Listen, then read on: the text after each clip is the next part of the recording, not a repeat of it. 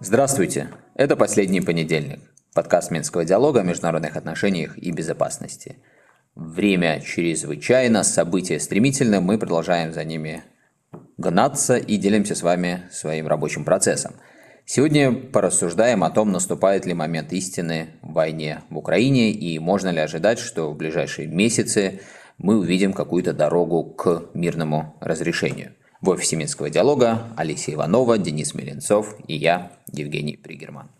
Главным инфоповодом сегодняшнего выпуска стала э, статья Дениса в его телеграм-канале, которая была заглавлена «Конец войне». Конечно же, э, очень цепкое название. И... С вопросительным знаком. С вопросительным знаком, действительно. И мы сегодняшний наш выпуск как раз-таки построим, вот, скажем так, по э, стопам этого поста Дениса. Я немножечко расскажу нашим слушателям. Конечно, я приглашаю вас зайти в телеграм-канал Дениса «Беларусь реальной политики» и прочитать этот сам пост, но я небольшой саммари для нашего подкаста сделаю в начале выпуска. Суть всего этого вопроса и э, поста Дениса была в том, что мы видим сигналы с разных сторон, свидетельствующие о том, что отношение к войне меняется, и на самом деле можно нащупать какие-то проблески разрешения этого конфликта. Вот, например, в США все чаще э, звучат мнения о том, что война становится слишком дорогой, Киев должен сам платить за оружие,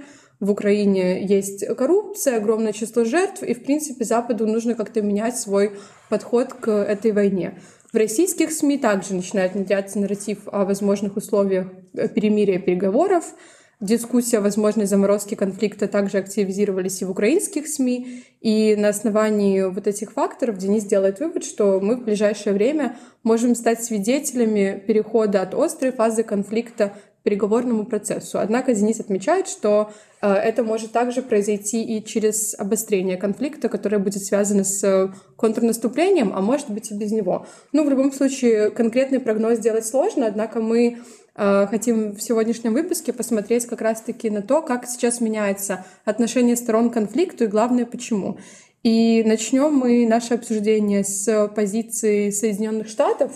Как раз-таки э, мы можем это обсудить в привязке к статье, которая вышла недавно в Foreign Affairs, озаглавленная «Запад должен принять новую стратегию по Украине».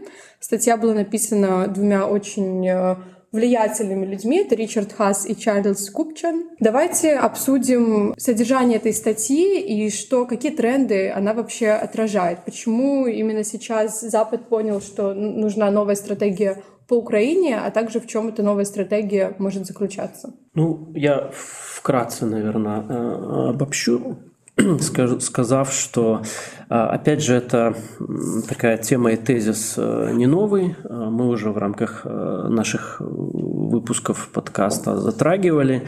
И не только в рамках этого подкаста, но и в э, наших текстах на сайте Минского диалога. Вот, в частности, в последнем докладе «Точки над У» мы там говорим о том, что в Штатах появляется все больше Э, таких голосов, причем довольно серьезного уровня, э, которые ставят под э, вопрос вот такую бесконтрольную, безвозмездную, ничем не ограниченную помощь Вашингтона Киеву в этой войне. И все больше политиков и общественных деятелей в Соединенных Штатах хотят... Речь, конечно, не идет о том, чтобы прекратить поддержку, а речь идет о том, чтобы сделать эту поддержку более структурированной, ответственной, во-первых, э, более ответственной, э, и э, чтобы эта поддержка, она имела какие-то четкие критерии, задачи, и отвечала интересам Соединенных Штатов. Потому что сейчас, вот, как подчеркивается, уровень уже сам, самих, самой выделенной финансовой поддержки приближается к тому, вот, сколько Штаты тратили на Афганистан на пике.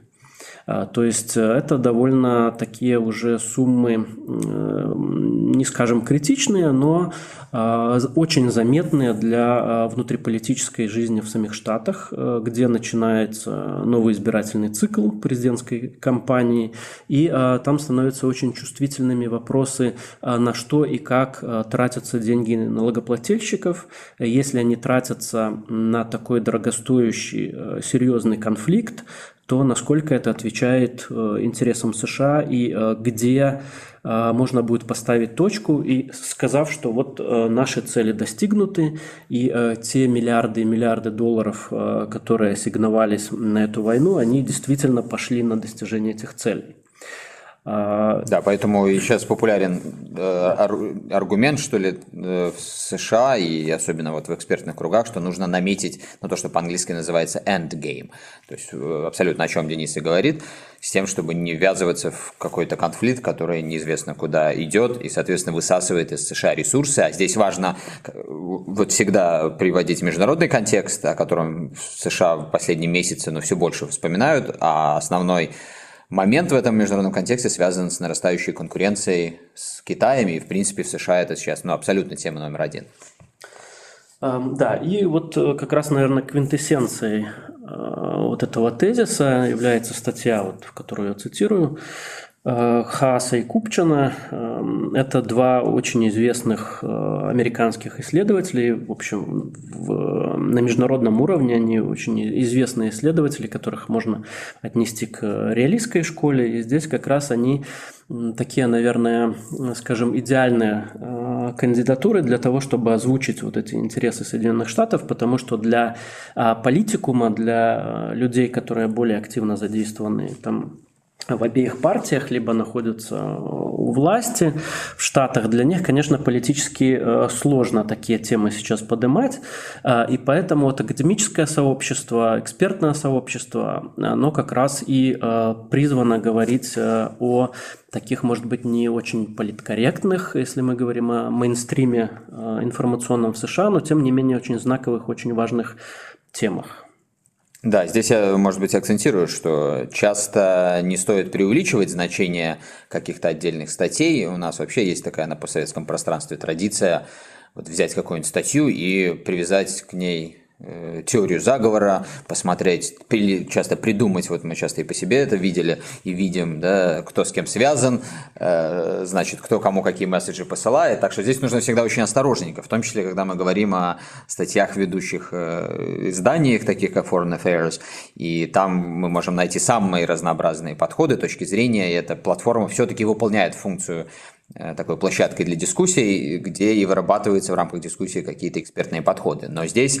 Но недооценивать тоже не Недооценивать не стоит, и здесь я абсолютно согласен, на самом деле, с тем, что сказал Денис, когда мы смотрим на авторов этой статьи, но это люди, которые, э, они, наверное, в какой-то степени и подпрятывают свою такую симпатию к реализму, да, потому что иногда это не идет на пользу дискуссии. У нас э, дискуссии, которые как-то вот ориентируются на академические Э, теории ну, превратились вообще непонятно во что, по крайней мере, в публичном пространстве. Сейчас вот как только кто-то скажет, что он приверженец реализма, люди, которые, как правило, не понимают вообще, что такое реализм и какие идейные основы он представляет, но сразу же как-то считается, что это нехорошее какое-то слово, значит, надо его, этого человека облить всякими невкусно пахнущими веществами, чтобы вообще отвести от непосредственной дискуссии, от содержания аргументов к чему-то другому. А, но мы видим, что вот эти авторы, и э, Ричард Хасс, и Чарльз Купчин, действительно систематично рассказывают аргументы, которые представляют вот именно реалистскую школу. Они не в первый раз, кстати, замечены в таком диссидентстве, я бы сказал. Мы, наверное, где-то полтора-два года назад с Денисом еще не было у нас подкаста, поэтому, друзья дорогие, не могли с вами поделиться этими рассуждениями, но мы в офисе долго обсуждали нашумевшую тогда статью о том, что мир вот вошел вот в такое состояние разборки и неразберихи, и поэтому нужно быстренько подумать о новом таком мировом концерте, вот как э, в нашем спецвыпуске на прошлой неделе, который был посвящен концепции внешней политики России. Еще раз всех приглашаю послушать. У нас был замечательный э, гость и эксперт Сергей Маркедонов. Вот он тоже сформулировал эту мысль, что концепция внешней политики России, издание 23 года, это попытка предложить мировой концерт. Так вот, на самом деле это никакая не новая идея, об этом же несколько лет назад говорили Хас и Купчан, и тогда просто ход событий, ну, как-то оттенил их аргумент. Здесь, мне кажется, уже настолько э, не, не будет оттеняться то, о чем они говорят, потому что это становится, ну, нельзя сказать, что новым мейнстримом, опять же, вот Денис э, об этом сказал, но это такая очень сильная и неизбежная волна в дискуссии США о том, что делать э, в контексте войны. И мы, кстати, мне кажется, несколько недель назад, отвечая на вопрос одного из наших слушателей, тоже подчеркивали, что вот если несколько месяцев назад все без сомнений рассуждали о том, что Украина побеждает, Украина победит, э, никакого критичного подхода к этому не было, вот мы тогда говорили, что это такие качели, которые туда-сюда ходят, и они зависят непосредственно от ситуации на поле боя, но и также от более глобальных раскладов, которые так или иначе представляют нам вот этот пазл из интересов ключевых игроков, где-то напрямую вовлеченных в боевые действия, э, где-то как прокси силы, ну а где-то э, стоящие вроде в стороне, но тем не менее чувствующими э, где-то негативные, где-то позитивные последствия тех или иных событий. И вот складывая все это, мы можем констатировать, что эта статья, как и в принципе многое, что сейчас пишется, в том числе в ведущих западных изданиях, она представляет вот эту большую волну, которая поворачивает нас уже качественно другой дискуссии. И здесь это отражение как бы понимание, что э, нужно, по крайней мере, определиться, к чему и кто стремится в этой войне, что невозможно просто вот вкидывать ресурсы в топку этой войны, невозможно ставить под сомнение или под риск вообще будущее основ э, какого-то мирового существования и мировую продовольственную безопасность и многие другие вопросы, что в последнее время происходило. Но и также необходимость выстраивать приоритеты с точки зрения долгосрочных каких-то процессов. И мы уже сказали, что в США сегодня абсолютной доминантой является представление о том, что и республиканцы, и демократы собираются жесточайшим образом э, конкурировать с э, Китаем, вплоть до того, что э, вступать какие-то формы войны именно с Китаем, которая объявлена главным стратегическим соперником, но и с точки зрения не только реализма, я бы сказал, а просто здравого смысла, конечно же, является полным безумием, когда США, с одной стороны, выстраивает вот такой список приоритетов, где Китай номер один, а с другой стороны, собственными руками заталкивает себя вот в этот продолжительный прокси-конфликт и тем самым снижает свою конкурентоспособность и делает себя максимально уязвимым э, в большом противостоянии. Так что рано или поздно этот момент должен был наступить. Опять же, вот мы в самом начале нашей серии подкастов э, этот вопрос уже затрагивали. Мы к нему не раз возвращаемся на протяжении года работы в формате подкаста, и мы видим, что это как бы ключевой такой вопрос, который так или иначе Э, несколько раз приходил на повестку дня и уходил, и США опять увлекались скорее вот этим идеологическим обеспечением э, своей поддержки Украины, но теперь все же то, что ученые называют структурой, да, некие объективные факторы начинают действовать все более объективно. Вот так бы я это сформулировал. А давайте обсудим, э, подошла ли Украина к такому переломному моменту, потому что Денис вот пишет, что дискуссии о возможной заморозке конфликта уже в украинских СМИ активизировались.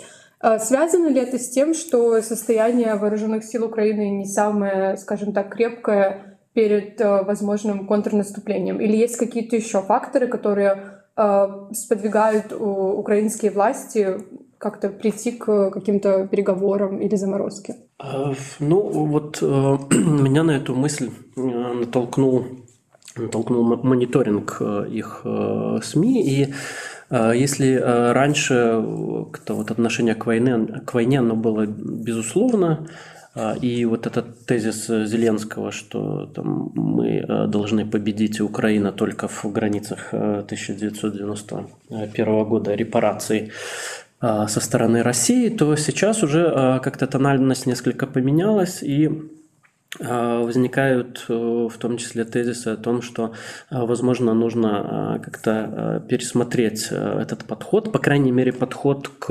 переговорам. И дипломатическое разрешение конфликта, оно уже признается как одно из легитимных, если раньше оно полностью стопроцентно отвергалось. Ну и деятельность некоторых политиков украинских тоже наталкивает на мысль, что люди активно стартуют э, со своей избирательной кампанией, Э, опять же, это наталкивает на нас на мысль о том, что люди, наверное, что-то знают, если они готовятся к выборам, а, а выборы э, в украинских условиях могут быть только если будет отменено э, военное положение.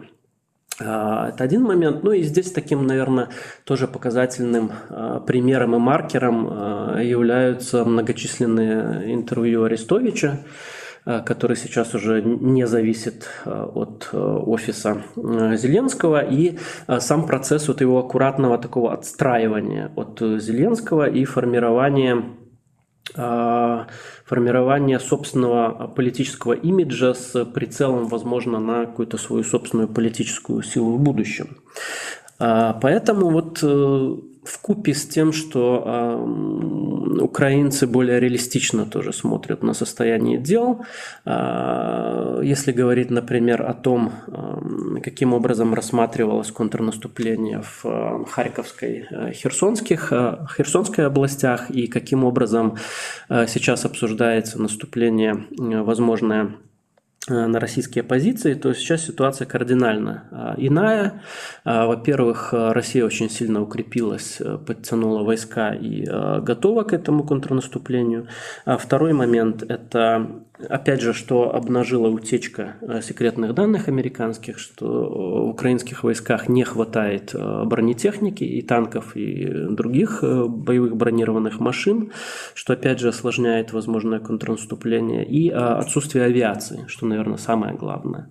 И сейчас вот, опять же, возвращаясь к этому нашему первому тезису, буквально вчера, кажется, или позавчера Financial Times написала а, опубликовала большую статью, а, как раз посвященную возможному контрнаступлению, где также высказываются сомнения а, по поводу победы, успеха Украины, Украины в этом контрнаступлении. И связывается это с тем, в частности, что у России будет полное господство в воздухе. И здесь для украинцев будет очень проблематичным, сумеют ли они а, добиться успеха. Ну и э, здесь, а, опять же, возвращаясь к моему этому посту, в любом случае, при любом а, исходе этого контрнаступления, это будет определенный такой момент истины, который покажет, вот, в какую сторону эти договоренности будут склоняться. Ну и э, Третий э, пункт вот этого вот э, всего уравнения – это Россия. И здесь тоже эм, э, изменилась очень серьезным образом тональность масс-медиа российских. И, наверное, квинтэссенцией этого нового подхода, либо кристаллизирующегося нового подхода к войне является статья Пригожина – главы ЧВК Вагнера, который, э, в общем-то, впервые, наверное, а, говорит о том, что хорошо бы поставить жирную точку в СВО и признать, что часть хотя бы российских э, заявленных целей уже достигнута, и, э, как он выражается, нужно ококтиться или вкоктиться Э, в э, эти вновь присоединенные регионы э, украинские с тем, чтобы вот закрепиться, закрепиться там на земле, вместо того, чтобы пытаться как-то войну эту вести до непонятно какого конца. Ну и здесь, опять же, это история о том, что есть некая объективная реальность. Мы долгое время наблюдали в контексте войны такой подход, что Украина решает, Украина определяет, и в зависимости от тех опций, которые для себя определяет Украина, Запад будет поддерживать ее до конца и столько, сколько нужно. Еще несколько месяцев назад Байден говорил об этом, будучи в Киеве, будучи в Варшаве, помните, на годовщину начала войны. В общем-то, в политическом дискурсе это звучит и сейчас, и особенно демократы, представители администрации от этого не отходят, но повторюсь, есть просто реалии, как бы ни странно было об этом говорить, казалось бы, да, мы вроде бы все живем, э, ходим по планете Земля и понимаем, что если есть сила притяжения, ну, значит, мы ее никак не можем обойти, мы должны исходить из того, что она есть, но в политике, особенно в последние десятилетия, как-то мы привыкли к тому, что вот эта объективность отвергалась, в том числе и в контексте войны, и считалось, что ну, если кто-то для себя определил, что есть хорошие, есть плохие, то хорошие обязательно э, должны победить, и, в общем, никакие «но» не принимались. И мы тоже обращали внимание в наших публикациях, что даже это формировало, задавало линию поведения официального Киева, когда э, были очевидные проблемы с получением той помощи, которую Киев хотел, будь то финансовой, будь то военной, Э, президент Зеленский в первую очередь ну, поступал очень прямолинейно. Он просто выходил напрямую, э, скажем, на парламенты государств, выступал там, чего-то просил, создавал напряжение внутри той или иной страны, и из-за этого Э, часто исполнительная власть в странах Запада вынуждена тоже была идти э, на какие-то уступки в отношении Киева, давать больше, чем она хотела бы, опять же, исходя либо из финансовых э, побуждений, либо из опасений в области безопасности. И, конечно, мы, мы знаем, что за это Владимира Зеленского ну, просто ненавидят, так скажем, многие западные лидеры, хотя вроде бы они союзники, но вот он таким образом нарушал просто ну, все принятые, иногда писанные, иногда неписанные правила поведения международных отношениях. И вот даже из общения с достаточно осведомленными и знающими украинскими экспертами я как-то немножко удивлялся еще даже вот в ноябре-декабре прошлого года, когда они с уверенностью говорили, что вот этот капитал политический, эмоциональный, Э, имидж, который есть у Украины в целом в этой ситуации, у Зеленского в частности, он позволит преодолеть им любую политическое нежелание каких-то там правительств э, поддерживать Украину. И, соответственно, они были уверены, что уже не остановить э, вот эту военную машину Украины, и благодаря вот такому давлению они в том числе смогут достичь, как некоторые из них говорят, больше даже, чем э, гарантии в рамках НАТО, статьи 5 НАТО. Меня вот это всегда этот тезис удивлял. Но почему вот я так долго об этом говорю, что мы видим, что объективная реальность приводит к тому, что даже вот такие, казалось бы, мощные инструменты, непреодолимые еще несколько месяцев назад, они, конечно же, не могут действовать бесконечно. И, конечно же, и Зеленский, и Украина в целом вынуждены учитывать эти реалии, еще раз повторюсь, и на поле боя, и в международной обстановке. И более того, не стоит все-таки забывать, вот скажу опять банальную и страшную вещь, но война идет на территории Украины, и при всем там героизме, о котором многие говорят, и часто это не просто слова, это действительно реальность, да, и операции, которые по контрнаступлению, вот мы обсуждали э, несколько месяцев назад, и на Харьковском направлении, на Херсонском, естественно, наверное, они многие войдут и в учебники э, того, как это все будет в будущем происходить. Но при всем при этом с каждым днем Украина разрушается все больше. Вот буквально на прошлой неделе премьер-министр Венгрия в свойственном ему неполиткорректном таком ключе да, сказала о том, что Украины как государства в финансовом плане нет, потому что оно зависимо. Может быть, не совсем правильно вот именно так это озвучивать с, с такими словами, но и нельзя отворачиваться от этих заявлений, потому что они действительно ну, представляют вот эту самую объективную реальность, с которой ничего не поделаешь. Поэтому, э, и возвращаясь еще раз к статье Купчина и Хаса, вот они тоже, естественно, пытаются политкорректно делать многочисленные реверансы в отношении Украины, говорят о том, что, пожалуй, самой сложной задачей будет убедить украинское общество и украинское руководство пойти на то, чтобы все-таки поменять вот эту позицию, что мы не разговариваем с русскими только до победного конца, пока Крым не станет вновь нашим, а все же переходить к дипломатическим разрешениям. Но в самом конце своей статьи они вот после этого реверанса опять же, вот, нам отображают вот эту самую реальность. Они задаются вопросом, ну а что, если киевское руководство и общество не согласится на, на это?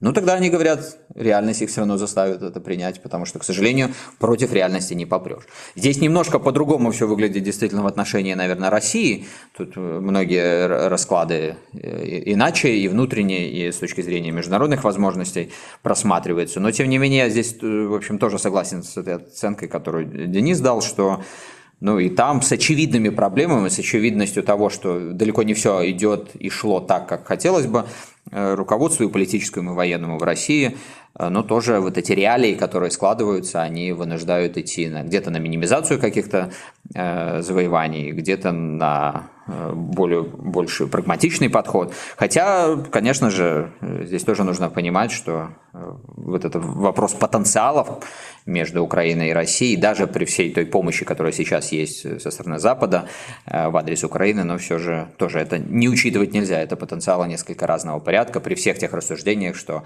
э, западные санкции убивают экономику России, делают ее там отсталой и так далее и тому подобного. Эти рассуждения тут тоже часть информационной войны, часть из этих рассуждений тоже с ними не поспоришь, но тем не менее и здесь нужно быть реалистами. У меня возник такой вопрос. Вот мы обсуждаем, как главные акторы в той или иной степени подходят к пониманию, что что-то нужно с войной делать и каким-то образом ее либо замораживать, либо заканчивать. И Вопрос у меня такой. Есть ли какие-то акторы, которые э, будут э, в противовес какими-то путями пытаться войну эту продолжить? Ну, как бы не считая, конечно, каких-то базовых э, вариантов типа поставщиков оружия. Вот есть ли какие-то страны, которые, скорее всего, будут мягко лоббировать за то, чтобы Украина не сдавалась и война продолжалась дальше в таком же формате, в каком она идет сейчас?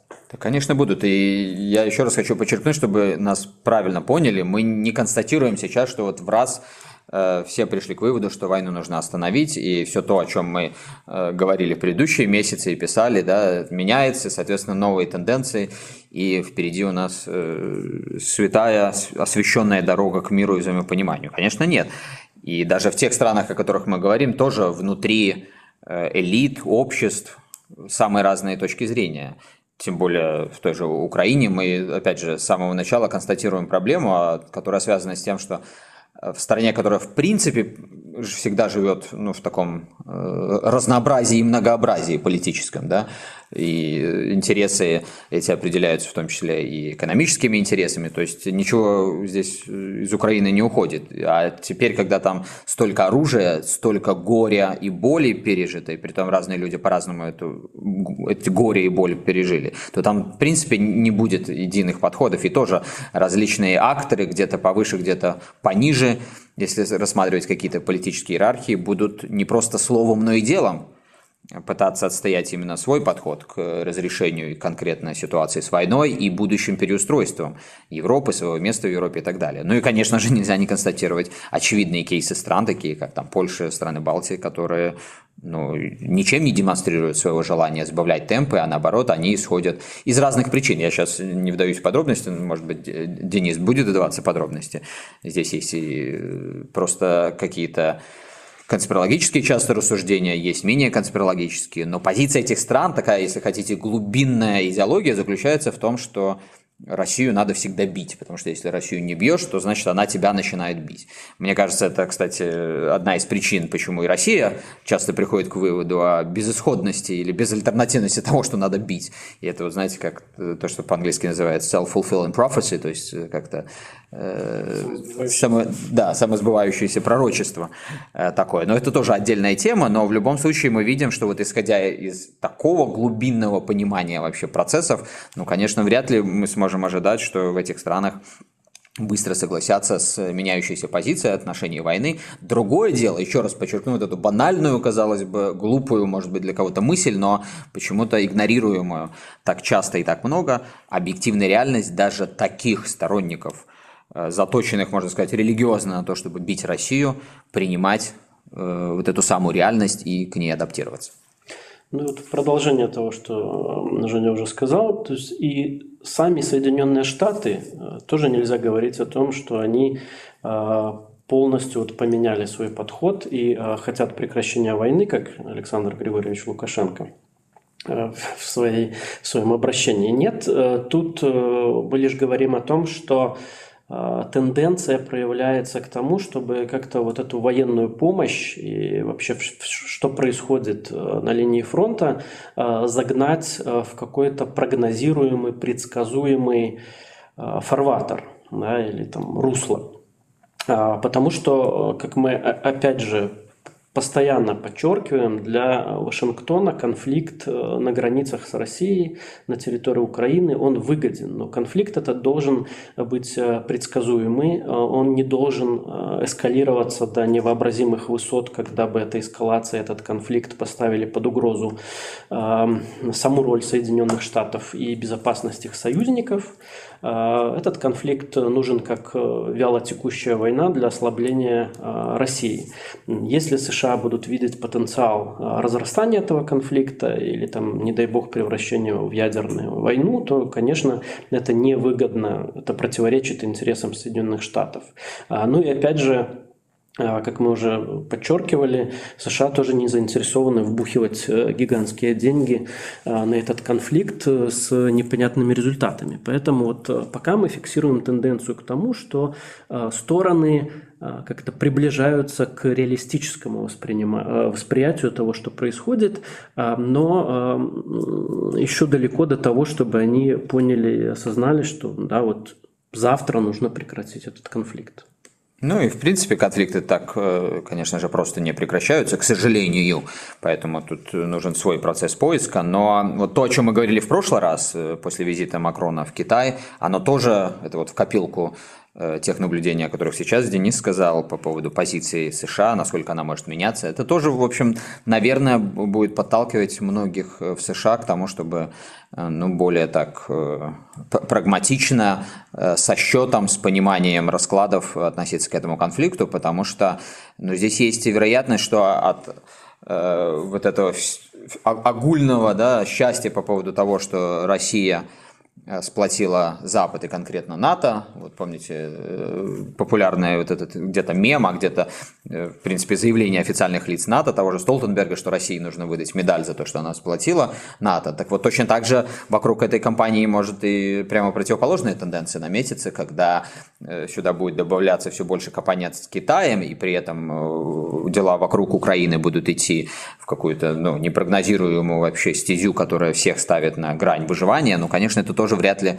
э, позволит долго радоваться единству в рядах Запада, чему еще раз подчеркну, вот последние события, связанные с Макроном, подчеркивают, и особенно то, что началось после визита, ну, мы, в общем-то, об этом уже говорили в прошлый раз.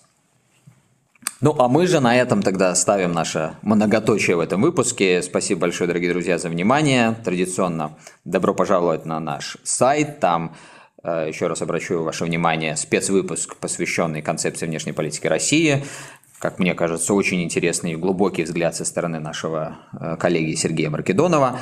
Ну и на этой неделе будем продолжать следить за событиями, так что услышимся.